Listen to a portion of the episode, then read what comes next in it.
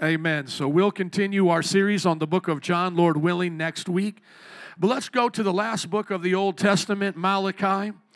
Hearts of the Father for their children and the children's heart for their father is what I want to share with you here for a few moments. The hearts of the fathers returning to children. Everybody say hearts of fathers returning to children. And the children's hearts, come on everybody, and the children's hearts returning to the fathers. Thank you. Malachi chapter 4, verse 1 and onward. We'll get into John next week, but what was brought up here was so powerful. There are no daddy issues in the kingdom of God.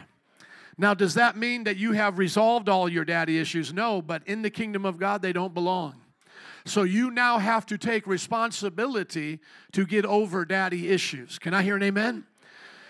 You were not the one responsible for having daddy issues. That was the fault of the father. But as a Christian now, you are responsible for containing those in your heart. Can I hear an amen? I want everyone to hear me on that. This goes for men and for women. You were not at fault for having a bad father. That was not your fault. You were a victim to your father being there and not being a good one, or to your father not being present. Those would be the two major issues of daddy issues. That would be a father that's present, but he's not a godly father and he doesn't live like it. I don't care if he says he's a Christian, he doesn't live like it. Everybody listening? Amen? So that would be the first way. A father's there, but he doesn't act as a godly father, whether he claims Christ or not. He's not doing the right thing. The second one would be a father that is not there, a distant father. And because of that, now those issues ensue. In both of those situations, the child, the person here today who suffered those, and I'm not going to say raise hands, but I know that would be a lot of people here, okay? Maybe it's upwards of 50% would be my guess. So either you had a father that was present and was not good, or a father that was absent. You would be, quote, unquote, under what is known as daddy issues, okay? Now, you did not choose to have those. Those were victimized upon you. You suffered those issues, okay? My mother did not choose to have the kind of father that she had. My grandfather did not tell my mother he loved her until well into my mom's, I think, 50s or 60s. And it was only after just a little bit of, like, conflict, and it took, like, work for him to do that, in other words, okay? And it wasn't a lot of bit of love. It was a little bit of love, and at the end of his life, he almost denied my mother, the only child, an inheritance and almost gave it to the nurse, okay? So just to show you how crazy things can be, you know. So I can relate to that. Now, my mom's first husband was a teenage love affair. My mother got pregnant at 15. I'm telling your testimony, Mom. Here we go. She got pregnant at 15, okay? That man turned out to be verbally and physically abusive, but she had 3 children with them, which eventually I was born to my father, and those became my stepchildren, my stepbrother and sisters, okay? That man was not a good man. Now, later on in life, my siblings would say that he was a good man and did certain things. That's between them and him. But my mom would say he wasn't a good man, okay? So my mom had daddy issues, and my mom had a baby daddy that brought daddy issues to his kids. All of my siblings from that side deal with alcohol and drug addiction. And that's what he was, okay? Now, he was more on alcohol, but they also went into drugs. Okay, so there's an example in my family. So I don't want anybody to feel ashamed about talking about daddy issues, okay? So there was both of them in that situation were fathers that were present, but they were terrible fathers, okay? So my mom grew up with daddy issues, and my siblings grew up with daddy issues. Okay. Now, if I were to ask you here, just like some of you, you could relate to that. Others would relate to Des and the situation as she just said. Dad wasn't present, wasn't there. And then when he comes around with his troubles, and it's almost better that he's not there. Can I hear an amen? Right? It's like absentee fathers are one problem, but then an abusive, alcoholic father is a whole other set of problems. Now, those people, my mom, my siblings didn't choose those things. Those were done to them. They were victims. But once Christ comes into the picture or the gospel is presented, my mother now had a choice. Do I accept my adoption into the family of God and receive a new father and get over my daddy issues, not in a superficial, just get over it like superficial way, but in a deep healing kind of way? Can I hear an amen to that? Because I don't want anyone to misunderstand. When I say get over it, I'm not saying you're going to do this like quickly and easily because you just find strength in yourself. I'm not saying that. I'm saying like as spiritual and as supernatural as we believe in someone being born again, going from sinner to saint, as I believe someone goes from having daddy issues to being healed. Are you all listening to me? Okay, I mean, I just want to be honest with that. Like, do you believe you were born again? Do you believe you had a sinful, wicked spirit that was changed? Well, then in that same way, can God heal a broken heart? Amen. I mean, can he do it? Can he keep his word? We're going to get into it today, but this is where it messes with people. Because in the world, what people want you to do when you start dealing with your problems is they want you to live in the past. They want you to go back into the past. They want you to go there to try to fix it. And the Bible says, I have to forget those things which are behind me. That's what the Bible says. So why do they bring you back to the past when the Bible says, forgetting those things which are behind me? Well, Pastor, if it's unresolved, I didn't say we weren't going to resolve it. I just said, how do you resolve it going into the past? Does the past even exist? No. So right now, presently, you have to deal with it. Even in the psychological world, it is a contradiction. You are not going into the past to solve Jack Diddley. You don't have a time machine. So that idea, we're going to go into your past. No, we're not. Do you have a time machine? Are we literally going into the past? So why are they even using those words? They're inappropriate for even logical, rational thinking. Well, we're going to delve into your past. No, you're not. You have a time machine to go back into the past and dig something up. You don't. What you're always dealing with, this is just logically true. You're always dealing with the present, period. That's all you have. You don't have the past. You don't have the future. This is the present. That's, you know, it's a gift, and that's why it's called the present. Amen? It's a present to you from God. There you go. So now in the present, will we have to deal with the way we watch, think about the past? Absolutely. In the present, you will have to deal with the way you think about the past, because you're in the present right now, and if you have daddy issues, you're probably thinking about them, and where are they? They're in the past. And for some, they may be continuing right now.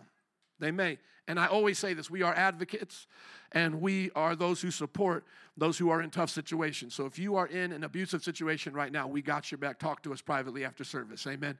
No one has to stay in an abusive situation. We will help you. So we are your advocates. Just want to be very clear about that. But what do we do in the present about our past? We have to change the way we think. That's it. My friends, it comes down to that. I know we may want it to be more complicated. Well, what about restitution? What about going back to that person? What about writing letters and all of the? Those can be parts of the healing. But everything about you getting over the daddy issue, having a supernatural encounter with Jesus, is going to be about how you think. That's it. Your feelings come from how you think. The way you think about things determines how you feel about things. If I just said to you right now, you got cancer, how are you going to start feeling? You're going to feel bad. If I say you're going to win the lottery, what are you going to do? You just won the lottery. You're going to be happy because you think about those things. The words have a meaning to you, and then you have a thought about them, and then feelings attached to them. If someone told me I have cancer, the word cancer has a meaning to it. It tells me I have it. I will then have feelings that relate to that thought. If someone says, I just won the lottery, I know what lottery is. I'm going to now have feelings. It's that simple. It's that simple. It's not complicated. See, I can't talk to you like Dr. Phil, yo. I'm not Dr. Phil. I can only talk to you as a pastor. I can tell you what healed people before they did lobotomies. I can tell you what healed people before they gave you medical marijuana, okay? I can tell you what healed people through the roughest times of life. Through the Holocaust, I can tell you what healed minds during that time. I can tell you what healed people during the persecutions of the Christians. I can tell you what got us through the Dark Ages from the bubonic plague. Y'all listening to me? I can tell you what got African Americans through slavery. I can tell you what got people through everything we've been through up into this point. I'm not saying we haven't learned a little thing or two since then. I'm just saying I can give you the bedrock right now of how people made it. Do you want to hear how they made it? They put their mind on Christ. They put their mind on their healer. They came to Jesus. They didn't understand how everything was. I mean, imagine that. I mean, just pick any tragedy. I'll just pick the slave trade going on here in America at one time. Imagine you being born into that. You didn't choose that. You're watching your family get beat and ridiculed and mocked and all of this. But yet somehow you're able to get a Bible. Somehow you're able to hear the scriptures being sung. At that point, you would have a choice to what you would believe. Am I going to believe what this wicked slave master is telling me, or am I going to believe what Auntie is singing over here? Swing low, sweet chariot. You know, I believe then there's a hope. You know what I'm saying? Are you going to believe? You would have a choice. You would have a choice. Do I believe that I'm who they say I am? Or do I believe what my family's singing about as they're getting the scriptures? And don't let anybody tell you that the Bible was in favor of it. No, every time they gave them the Bible, they got thoughts of freedom. That's why they looked to the Exodus and saw themselves in the story of Moses. That's why they nicknamed themselves by these scriptural terms and saw being delivered out of slavery as a great exodus, to the point where the slave owners had to make a slave Bible. They wanted them Christian, but only submissive Christians to their slavery, and they would take out the stories of freedom. That's true. That's true. So don't let anybody say, well, that Bible was used to do X, Y, and Z. A corrupt Bible, a half-truth Bible, yeah, any book can be used that way. You try to put a cat in a hat before? You use cat in the hat wrong, you're going to mess with somebody. You try to put a cat in a hat? I'm just asking you. Cats don't want to go in a hat. You try to stuff a cat in a hat and see what happens. You can use that the wrong way. So the Bible's been used the wrong way. I mean, any suffrage you go through in life, you're going to have a choice. Well, the scriptures give us an answer. I think about the dear Christians of the first century. Just imagine yourself in that situation. You're a Christ follower. You believe in Jesus. You're not wanting to cause any trouble. And yet they want you to acknowledge a man as Lord. Caesar is Lord. And yet your pastors, your leaders are telling you Jesus is the only Lord. How do you get through that? How do you get through? You have to change your heart. You have to let your heart be not troubled and put your mind on Jesus. And so now going back to this situation here of daddy troubles, and a generation now where more grow up without a father than do grow up with a father, this is a real traumatic situation. And everybody that's going through this wants an answer. They don't want the pain because they didn't choose to be a victim. But here's the word, and I want some of you to write it down. You can either be a victor or you can be a victim. You didn't choose to become a victim, but you can choose to become a victor. Amen? You can write this down. I can't be both. I will either be a victor or I will be a victim. That's it. Look at what the scripture says at the end of Malachi. This is Malachi chapter 4. It says, surely the day is coming, it will burn like a furnace. All the arrogant and evildoer will be stubble. And that on that day that is coming will set them on fire, says the Lord Almighty. Not a root or branch will be left to them. But for you who revere my name, the Son of Righteousness will rise with healing. Somebody say healing. Amen. Healing in its rays. And you will go out and frolic. Look how the Bible talks about us. You will go out and frolic like well-fed calves. Man, what is that like? I don't even know, but that's got to be a sight to see. A calf jumping around because it was fed? Okay. You're a happy calf. Then you will trample on the wicked. Look at what you're going to do when you're happy. You're going to trample on them. Boy, that should make the wicked scared. Amen? These boots were made for walking, and that's just what they'll do. And one of these days, these boots are going to walk all over you. That's what's going to happen to sinners. I mean, you can't make this stuff up. They don't like our Bible because it says stuff like this, but hey, you can be the one being trampled on or do the trampling. If everybody in the human race did the right thing, we would just be trampling on the devil. Amen? But if they want to side with the devil, you're going to get happy, you're going to get free, you're going to be healed, and all of a sudden you're going to be trampling on the wicked.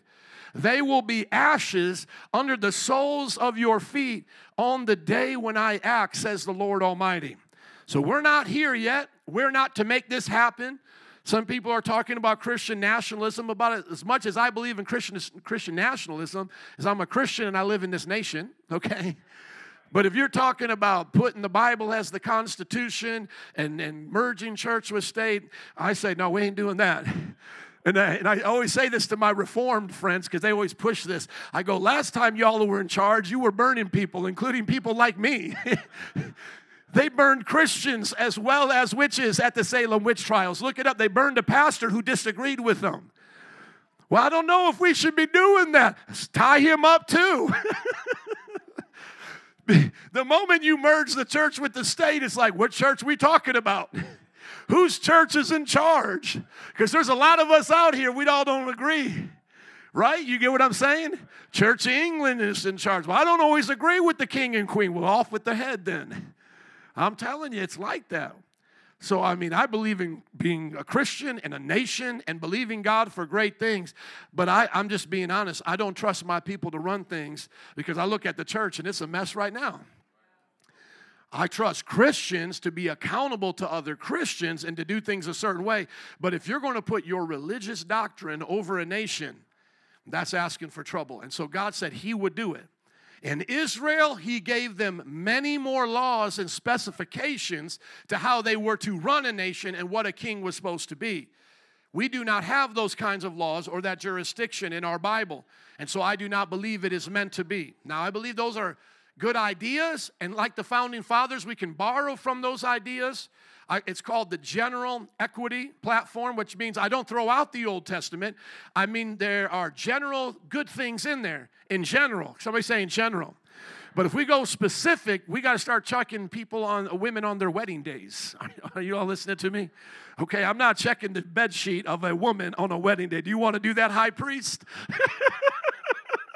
I'm not doing that. So, either like how the Bible says, you either take all of it or none of it. That's how the Bible said. And if you take all of it, you're going to find yourself damned real quick. You're going to find yourself in a whole lot of trouble with it because it was an incomplete law that could not save, but it could surely show you when you did things wrong. And so the new covenant is a better covenant. And Lord willing, we'll get into that today, into Hebrews. And so when we talk about what God is going to do, God is going to set the nations in order. He's going to bless us. He's going to heal us once and for all from all the pain that we've gone through. He's going to wipe away every tear, and then he's going to set us free. And while we're free and stomping around, we're going to stomp on people. That's what it says. And so I don't know exactly what that looks like, but I can just imagine what it looks like because the Bible says that the rapture happens before this judgment. So what I think happens is we're riding on white horses coming down with Christ, and we're right behind him, so we're trampling on him as he's trampling on him. Amen? And that's what I believe. How many are going to ride on your horse with Jesus? Let's go. And there used to be songs about that, We used to sing that in Brownsville Revival, riding on a horse with Jesus, coming back. And this is with the image that we're supposed to have. Because not only as, maybe brother just put that up for me, the image of riding on the white horse with Jesus, what a lot of times is not being shown there is us trampling on the enemy. What it looks like from the one side is us all glowing and having a great time riding on our horse. You ready to ride on a horse, Calvin? Ready to get it on? Come on, urban cowboy. You ready, Will? You've been practicing, huh? You ride horses? Amen. Come on. I was hanging out with Mike. He's going to be at the second service. His daughter was riding horses. Okay, but listen, we're going to be trampling on people. So what needs to happen as they put up this picture, just find any one of them. Normally, they have everybody glowing coming out of heaven. What they don't show is us trampling on everybody. What does this mean? Vengeance is mine, says the Lord.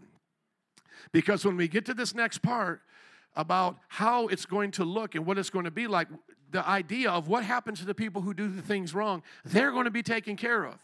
So fathers who do not do things right are going to be trampled on that day. That's just the fact. Mothers who didn't do things right are going to be trampled on that day. We should not be afraid of the judgment of God coming because what has caused us pain, what has made us hurt is going to be trampled on. Can I hear an amen? Amen. We are not going to live with evil forever. So how many have seen a picture like this before? Amen. Here he comes. Here comes Jesus. But what needs to be right down here? What needs to be down here? Some sinners, some people, because we're going to trample on them. So don't be trampled on by Jesus when he returns. Amen. Now let's keep going. Thank you for that picture, brothers. It says you're going to trample under them. They're going to be ashes under the soles of your feet the day when I act, says the Lord Almighty. Now look at verse 4. Remember the law of my servant Moses, the decrees and the laws I gave him at Horeb for all Israel. This is the old covenant, and they needed to be faithful to it for the next 400 plus years until Christ came and gave us the new covenant. But now look at verse 5. See, I will send the prophet Elijah to you before the great dreadful day of the Lord. Before that great and dreadful day comes, Elijah is going to come. He will turn the hearts of the parents to their children and the hearts of the children to their parents, or else I will come and strike the land with total destruction. Now, please put that into King James so you can see how parents there in the NIV make it an inclusive of moms and dads, and the King James says it specifically to the fathers. And that doesn't mean parents aren't responsible, plural, mothers and fathers, but this is the actual Hebrew right here as it's translated into King James, talking about what Elijah will do coming before this great and dreadful day of the Lord. He shall turn the heart of the who? The who? What's the first? Starts with an F, ends with the S. Turn the heart of the fathers. Everybody say fathers. Thank you. Turn the heart of the fathers to the children, and the heart of the children to their what? To their fathers, lest I come and smite the earth with a curse. Now, according to the New Testament teachings, as we go into, say, the book of Mark, who is the one that is the coming Elijah or fulfills that prophecy? Who is that one? Who? Some of y'all being shy, but I hear right answers. Don't be shy. Who is it? John the Baptist. Thank you. Go to Mark chapter 1. Mark chapter 1, please. John the Baptist prepares the way. The beginning of the good news about Jesus the Messiah, the Son of God, as it is written, the prophet Isaiah, I will send my messenger ahead of you. This is that one coming like Elijah, who will prepare your way. A voice of one calling in the wilderness, prepare the way for the Lord, make straight paths for him. And so who came? John the Baptist, thank you, appeared in the wilderness, preaching a baptism of what? Repentance for the forgiveness of sins. Now going back to Malachi, I wonder what happened here. Because the Bible says that before this great day of judgment comes, and it's called a dreadful day, that this Elijah figure would come and he would call the fathers to go back to their children and the children back to their fathers, lest I come and smite the earth with a curse. Do you think in the time of John the Baptist, fathers went back to their children and children back to their fathers in the way the Bible spoke about? No. The land was cursed and the temple was destroyed, was it not? That temple of 70 AD was destroyed because the relational aspect of the Jews, father to children, were not brought together. Now, specifically, what do I think it was meant there in that day? Is that the fathers were not leading their children to the Messiah. The majority of the older Jewish people were rejecting Jesus. And because they were rejecting Jesus, they were not in unity with their children who would run to be with Jesus. Did not children run to be with him? Yeah, children wanted to be around Jesus. And there were some parents who brought their children around for that, but the majority did not do that. So the parents did not lead their children to the Messiah. So there was not an acceptance of who Jesus was. Now let me ask you a question. If this is the principle of Jesus' first coming, and we know that it was dealt with according to this, what do you think it's going to be like in his second coming? What was just described beforehand, looking at Malachi, please. When judgment comes upon this earth, Malachi says that God will bring about a curse on the land if fathers and children are not in unity. Think about that. And what is happening in our land right now? Is there not a curse on our land? If that's the principle, and that's what it was like for the Jewish people when they rejected the things of God as parents, and the children and the fathers were not in unity, what do you think's going on in our culture right now? The curse is on the land. The curse is on the land. I was talking to an African-American bus driver as I was there on the West Side yesterday. She was afraid to even walk down the street. She was a bus driver, and she was afraid. And she said, this neighborhood, Madison Pulaski, was not always like this. She says, now I am afraid all of the time. And I said, if you want, you can go right down here and have some chili with us, and you can be safe, and we'll keep watch over you. Now think about that. Representing what we would consider like the parents are now afraid of the children. As the old-timers used to say, when men used to walk down the street, children would be afraid. There's fathers walking down here. There's men walking down here. But now, when the men see the children, they're afraid. Think about who runs most of our neighborhoods, especially in the inner city. Is it really father figures in their 30s and 40s and 50s? Or is it those in their 20s and younger, young men and children running the streets? And then when you look outside of our inner cities, you go into our economies and you go into our businesses. Generally, right now, what are we seeing for the first time? Some of the richest people of the world being in their 20s and 30s. We've never seen this kind of wealth that Google amassed, that Apple amassed, that Facebook amassed, TikTok founders or Instagram founders. These technological kids, young people, became billionaires, and now they're controlling the world in a lot of ways through money. Can I hear an amen? Think about Bill Gates as a young man, how he controls the world now. Bill Gates owns more farmland than any person on this planet right now. Think about that. And he started off as a young man, and now he controls what men never had. He started off as a child. Look at what Mark Zuckerberg did.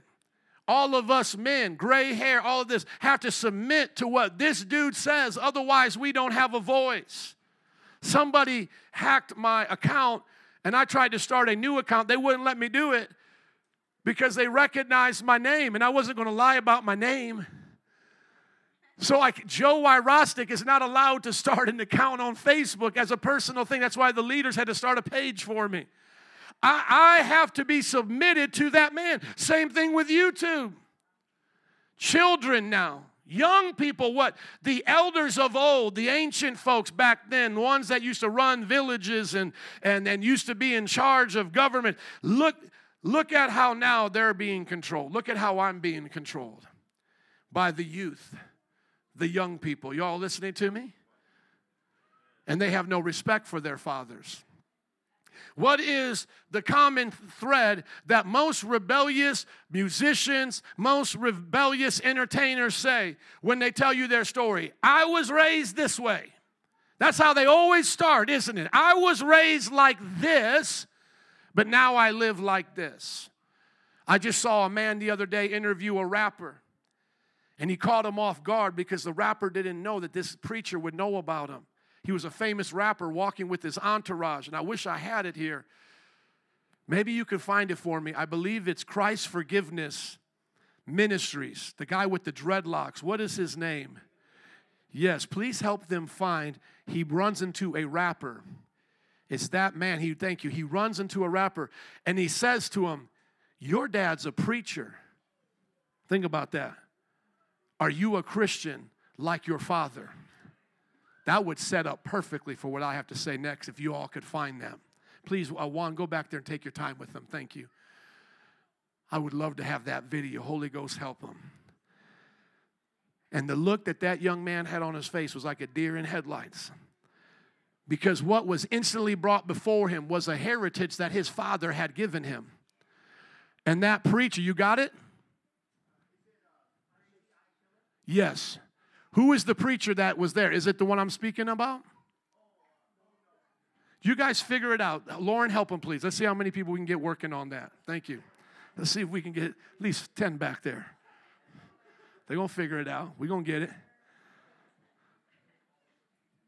Most of us, think about it, say we want a godly father in our life. People talking about daddy issues. I'm going somewhere. Come on, everybody listen to me. But when they get a godly father, you know what they do? They complain. As a pastor, I have been pastoring fatherless people since day one. And Brother Daryl, you want to know the biggest complaint they have against me? Is that I yell too much. I'm too strict. I'm too mean. But they never had a godly daddy. They never had a godly father. You can go back there and help them. You'll be number 8 in the booth, brother. If it's not the one I'm thinking of, just, did they find it? Okay, wonderful. Let's give it up for everyone that was a part of that assignment. Go ahead and put that up there for us, please, when you're ready. Yeah, it took Lauren. That's right. It took Lauren to find it. Amen. Yeah, there we go. Yes. Yes, please. David Lynn, this is the exact one. Go see the person that I watch his highlights every day, bro. Cristian freaking Ronaldo, bro. No evolutionist can tell us why there are still monkeys today if we evolved from monkeys. Why are there still monkeys today? No, you're not. You just called me a monkey. Charles Darwin says you're a monkey. What? I'm a monkey? Charles Darwin calls you a monkey. Charles Darwin says that. Are you serious right now? Oh, shit. Charles Darwin says that. Just pause this for a second. I want to ask you something, man. Pause this, please. You can just tell this is a mess. Isn't this just typical of street preaching? You're out preaching, saying things. Somebody takes it the wrong way purposely to try to make you look stupid. This is exactly what they did to us during the BLM thing. Jose was very clear. Black Lives Matters is more responsible for black deaths by supporting abortion than the KKK. And they tried to make that out to be, we hate black people. If I want more black babies to be born, how do I hate them? The one wanting them killed must hate them. How are you all twisted? I'm the racist because I want more black babies. The one who kills and wants more black babies dead, they're not the racists. They're fighting for justice. So that must mean Hitler loved him some Jews then, because he killed them, right? Come on, that's crazy thinking. So they must be preaching against evolution, and they're saying, man, Charles Darwin looked at people that were of different colors and said, man, y'all just closer to the animal kingdom. So that's what his point is. And obviously David here, who's going to start preaching, he's African-American. The guy on the mic wasn't, but he's not a racist. These are not racist people. They're simply saying this is what evolution says. And I've talked about that before, by the way. When you look at the pictures of the Smithsonian Institute of the story of evolution, not to be racist myself and people take me out of context, but how many know if we said point to those in the church that look closest to the missing links, how many know they're not going to be pointing to me? They point to the dark-skinned person. And that's why they had human zoos. They would go get the Aborigines. Now they try to say, oh, well, that's not what we mean. That's not what we mean. Well, hold on. How is anybody else supposed to take that? You say that we all came from monkeys, and then you look at the darker-skinned people, and they go, the children goes, well, they look closer. They have the attributes, the bigger nostrils, the bigger nose. And they go, oh, that's not what we mean. No, see, the devil is a liar. He wants to say it out of two sides of his mouth. First of all, light skin is not further from evolution. Darker skin is not closer to evolution. All that has to do with is where you were situated at the time after Noah's flood. That's it. If you were closer to the places that were hot, your skin was going to develop a resistance to the heat. That's it. You weren't going to find people like me living in sub-Saharan Africa, okay? But how many know if people like me stayed in sub-Saharan Africa for a while, after 2 or 3 generations, they're going to look less like me and more like someone who has darker skin? Can I hear an amen? But see, that's what the people don't want to hear about evolution. Let me just say something else about this. In that discussion of evolution, one of the men that discovered the DNA code had all of his prizes taken from him because he said exactly what the data according to evolution is supposed to say. That means there's got to be humans that are less evolved than other humans. If we're all tracking from the goo through the zoo to you, we should be able to point to other humans. And guess who he pointed to that? He said, we're African Americans. And he started doing studies on them. He started doing study, and then they said, oh, we got to stop all of this because he was taking it to its logical end. You see, the Christian, I just want to be very clear with this. The Christian explains without racism at all why there are different skin tones, different eye shapes, and different shapes of our faces, but we're all from one race. Amen? The Bible clearly describes that. Any other way, and I don't care who you are, any other way, when you go through evolution, you're going to end up with a superior race. The moment you break down people into races, you're going to have a superior one. How many know we do that with dogs? How many know there are superior dogs? Okay, I mean, let's just be honest. Do you want a Chihuahua or do you want a Rottweiler to keep you safe tonight? They're superior dogs, right? And that's the idea of what racism is, because there's different races. Even though, what does the Bible say about dogs? There's one kind of dog, and they all split off from that kind of dog, right? So I just want you to hear why they're preaching that. They didn't need me to defend them. I just want you to understand why we as preachers bring that up, and people want to make us out to be racist. We're not the racist. I'm not the one drawing. Listen, I'm not the one drawing pictures of ape men in the Smithsonian Institute. I'm not the one doing that, okay? I'm not the one trying to say we all came from an animal, and now there's closer to us of animals. And that's what Margaret Sanger did. That's what the founder of the Planned Parenthood did, not us. And Hitler, that's what he said. And by the way, if you don't know this about World War II, you can look this up. Why did Japan get involved and not the Chinese folks? Like, why was Japan all up in it? And Japan wanted to take over China, if you didn't know. They were about ready to take over China. Why did Japan, of all people, get involved? Because Japan believed they were superior race. Study what they believed about themselves. Because now, you know, let's say you get past the darker skin, now you got the light skin, now you got an argument among all the light skin. Which one's the better one? Is it the Asian light skin? Is it the European light skin? Is it a certain branch of the European, the Aryan? Everybody was fighting for it, but the Japanese, they believed they were a superior race. That's why they didn't have compassion for their enemies, just like the Nazis and the Hitlers. And by the way, let me just say this as well, just feeling the Lord help me speak on this. That's why when Hotel Rwanda happened, and those two people groups fought against each other, they were fighting against minor differences, which you and I would not even be able to distinguish between them. Probably if you saw the Hutsis and the Tutsis, I believe were their names, you wouldn't even be able to distinguish. But they knew the differences, and they were killing over that. Why? Because that's always been a part of the devil's lie against the human race. Amen? Racism is born in the heart of the devil. It's not natural to humanity. When you have children together, they're not racist. When you have children, do you ever see children together being racist? No. They may be inquisitive. They may be inquisitive about each other and what the difference is. Hey, can I touch your hair? Can I touch? Oh, you look different than me. But they'll never do it from a racist heart. They always do. I just want to learn about you. I want to be like you. And they want to learn how to get along, because children understand this, that when the eye, listen to me right here, when the eye matches the other eye, they see into the soul. Children see into your soul. I don't mean to scare you. You think I'm being weird now. But how many know children have a way of looking right into your heart? I'm not talking about children being crazy and being boogie-nosed and all of that. I'm talking about children at around a certain age, around 4, 5, 6 years old. How many know that when they look at you, they can look right into you and see who you really are? Now, I'm not saying you can't deceive a child at that age and do something stupid, but I'm saying, like right now, like my little Joyzy, when she looks at me, she sees who I really am. A child has a way of looking past all of the facades that we put over ourselves. That's just something to think about. And they'll tell you what's really on their mind and not think anything bad about it. I in my house, I always ask people to get things for me. I know that's a surprise to hear, but I'm the kind of father that asks children to do things, you know? Well, the other day, Titus just said, Daddy, why don't you get those things yourself? Do you? Yeah, why don't you get it yourself? I get things myself. You're big and strong.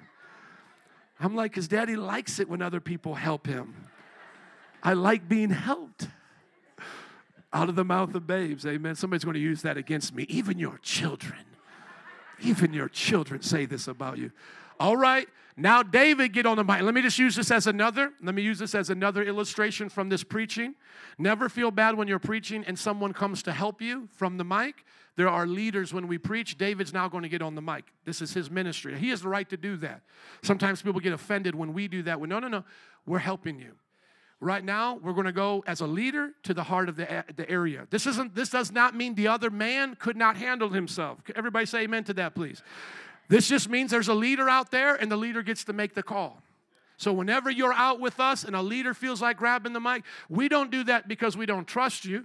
The leader may just want to interact now with a certain word. And so that's what David's going to do. He's in charge. He's going to take the mic from his brother kindly, and now he's going to identify. And watch how this dude gets thrown off by the next thing that happens here. He wants to argue about something stupid, right? But now hear what David says, please. Because I watch your videos, man. I actually made a review of one of your videos. All right, what is it? So I forgot what it's called, but you made a video. I want to know, man. Are you gay? Yo, we call you gay, bro. Only for Ronaldo. Yeah. Oh! All right. Pause it right here. I guess I'm going to do this. I'm going to be interacting with this. Notice how this young man got popular for being a gay rapper. Y'all remember him? Any young people here? Nobody knows about him. He rapped a very dirty song. It was brought on my attention because of actually David Lynn, that this man was basically singing about doing sex acts to other men. Yeah, being nasty and dirty, okay? Now, let me just say this right here. You notice how when he asked him if he's gay, and the man said, well, I'm only gay for Ronaldo, I'm assuming that's the soccer player, okay? And all of his friends think that was an answer. That's the stupidity that we're in right now in this generation. See, because that man is not under what we're going to learn, he's not under his father's authority, he's living by the authority of fools. See, men specifically, let me just talk about this for a second. Men who do not submit to godly men will submit to ungodly men. And women, everybody listen to me, women who do not submit to godly men will submit to ungodly men. You will have everybody's going to be impacted by a man in their life.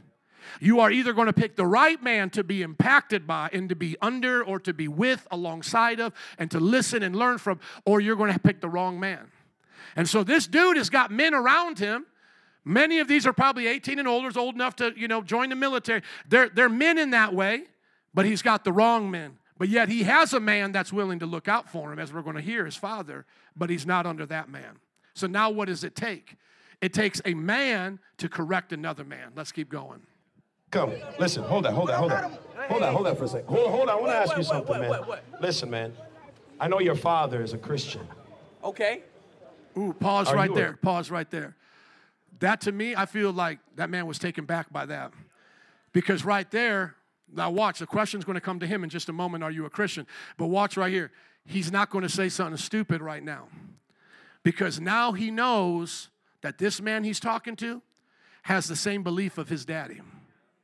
And the reason why he's out here with these men, I don't know if this guy here is, like they're all friends. I don't know who these people are, but this is part of that hyena crowd.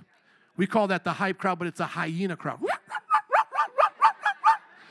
That's the hyena crowd. You get what I'm saying? They're hyenas. What he's talking to right now is a lion. He's talking to a lion, but he's with hyenas. Amen? All right. Christian. Am I a Christian? Okay. See, that's a very, great question, you know what I'm saying? But let me ask you this, okay? No. Answer the question first. It's okay. A great question. Because a Christian is someone that's repented of their sins. Why you always here? That doesn't support sexual immorality. That's not walking for fame, but living for Jesus. Someone who's denied that's conviction. Himself. That's conviction. Yeah, pause. I'm sorry. That's conviction. That's conviction for that young man. Let's hear his answer, then go back into our message. I'm not against you trying to make money or making good music.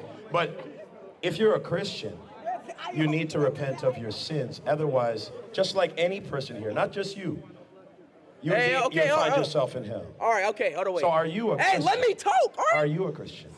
Okay, first of all, I came here to see Ronaldo. I'm in Manchester right now. You're asking me questions about God, okay?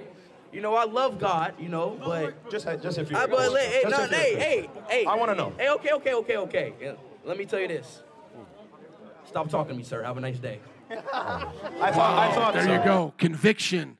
No more hype. No more of that stupid swearing and all of that, or talking about having sex with a man.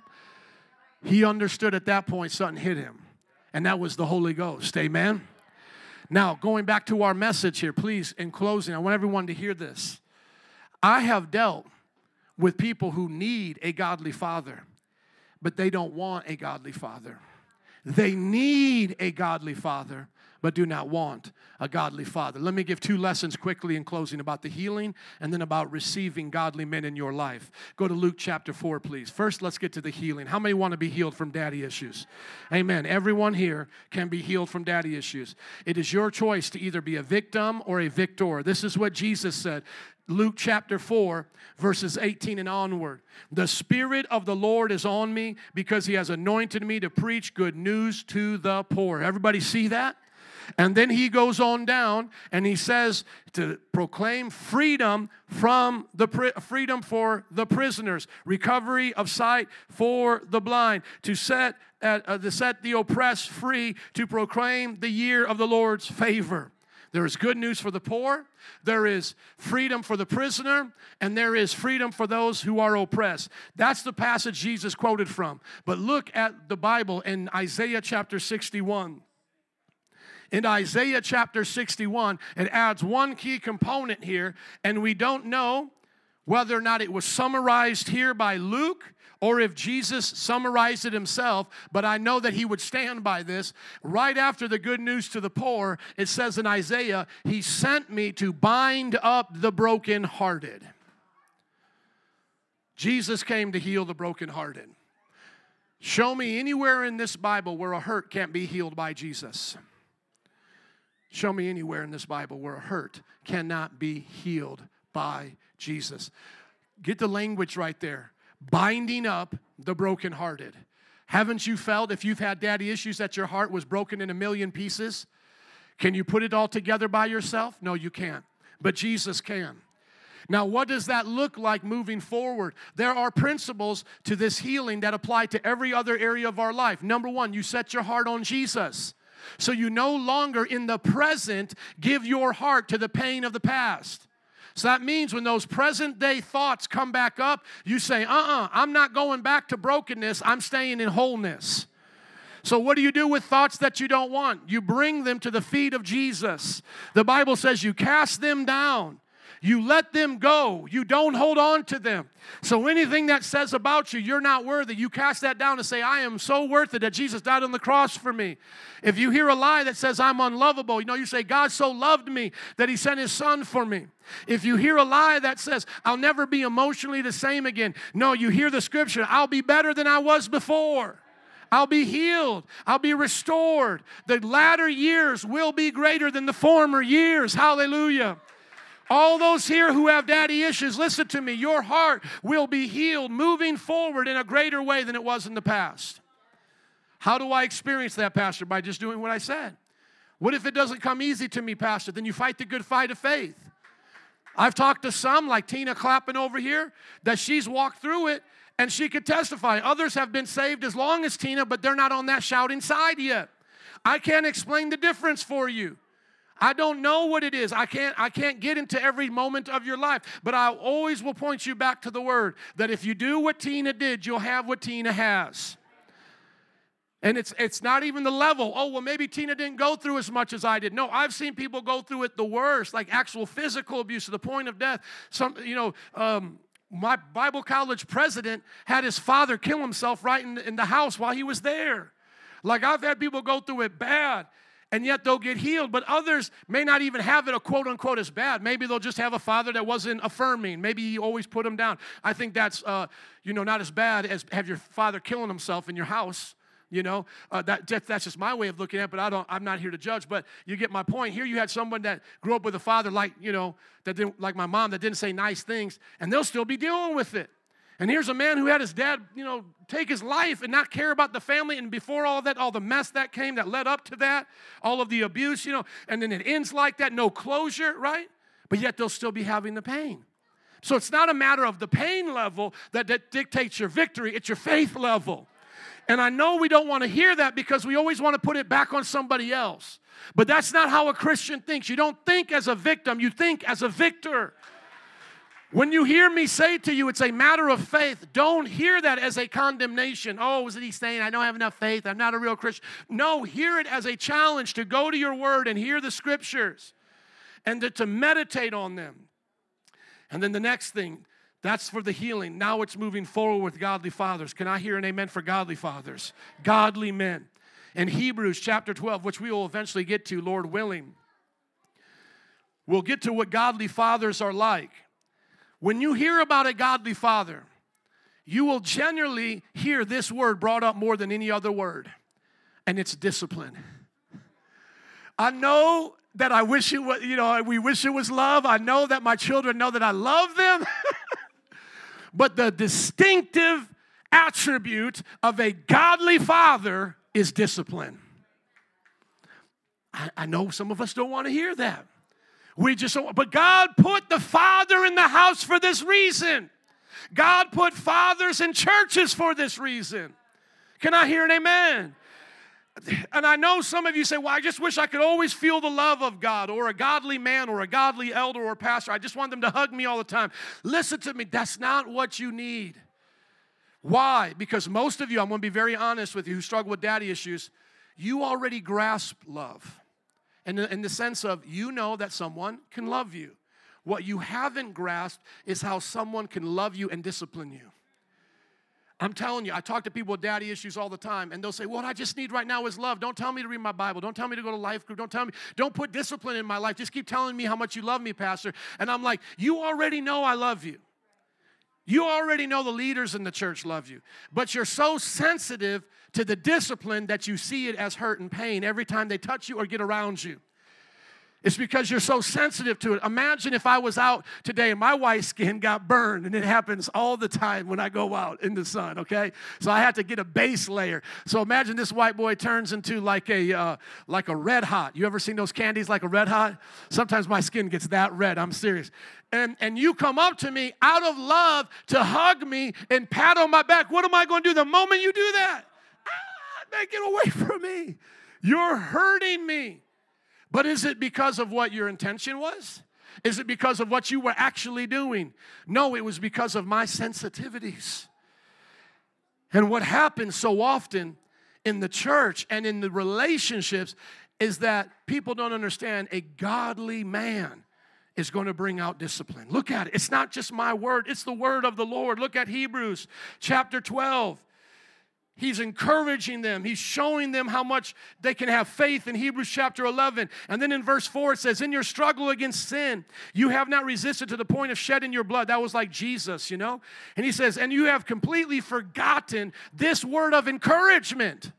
It's a word of encouragement that addresses you as a father addresses his son. It says, my son, this is out of Proverbs, do not make light of the Lord's discipline. And notice this, and do not lose heart when he rebukes you. Because the Lord disciplines the one he loves. And he chastens every one he accepts as his son. Well, what about if my dad was abusive and you remind me of him? Stop living in the past. I'm not him. I've heard that in godly relationships. Well, this godly husband who puts order in my family reminds me of my father who was ungodly but yelled all the time and did all. No, that's you in the past. Do not project on your godly husband now the abuse you suffered then. He can't change. Listen to me, especially for single ladies here. That man can't change because of your past abuse. You need that man to be what changes you. You need that strength again of the lion to make you feel safe. And I'm not saying you just give that away to anybody, but I'm saying over time you can trust them. My wife had to learn to trust me in my discipline in the home. Because as any woman would be, she wanted to go a little bit softer on the children. Now, I didn't want to abuse the children, but I wanted to be a little bit stronger with the children. And so she had to learn to trust me. And now, who does she come running to when the children aren't respecting her? She comes running to me. You won't do that with your dad. And then I tell her, you want to know why they won't do that with your dad? It's because of what I do when dad comes around. If you want what I have from them in respect, do what I do. Shut it down. When I come in, oftentimes my wife is yelling, they're upset, they're going back and forth. I just shut it down. You go run a mile. You start cleaning the house. That right there settles it down real quick. I'll talk to you when you get done cleaning the house and you get done running a mile. Now I'll talk to my wife. What is the situation? Oh, well, this one was just in the room. Okay, well, they still getting a mile anyway. You just happen to be in the room. You getting exercise. I call that the homeschool gym. I don't even bring the judgment yet. I just say everybody's parting ways here now, and this is how you're parting ways. Then we'll figure it out. But see, that's a dad. That's a man. Listen to me. That's not RuPaul. That's not an effeminate man. That's a godly man. Now, every godly man won't be the same. I talked to my son Lucas, and I asked him how he was spending the night at Berto's house, and I said, isn't anything like our house? And he said, oh, yeah, but Berto's funny. He does X, Y, and Z.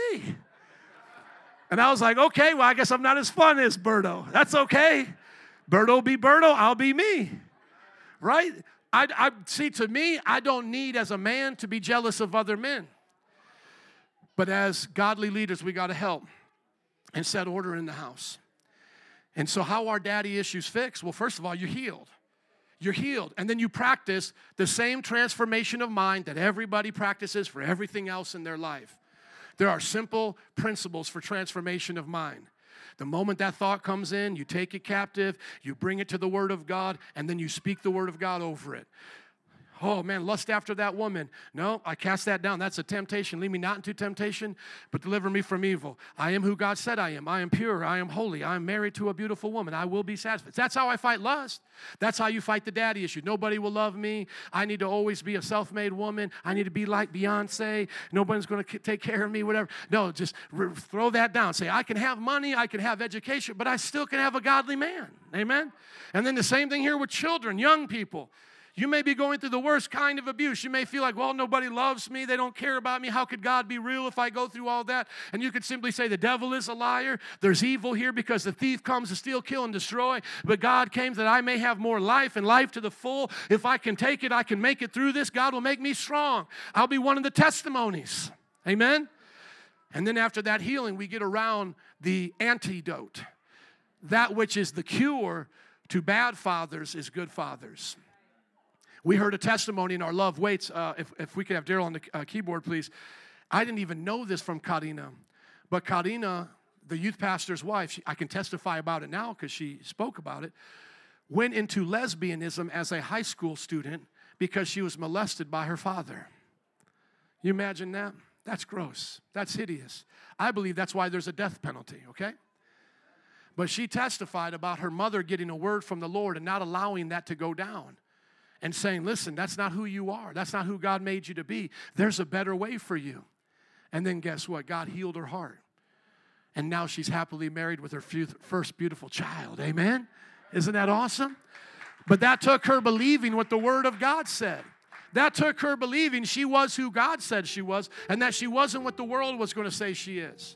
And so as we started this service in that time of prayer and transition, I want to end it. In the kingdom of God, there are no more daddy issues.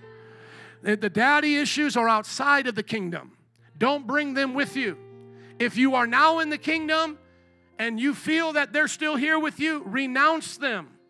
Renounce them like you would sin. It's not a sin of what you did because of what someone did to you. I'm just saying renounce it like you would a sin. Speak to it.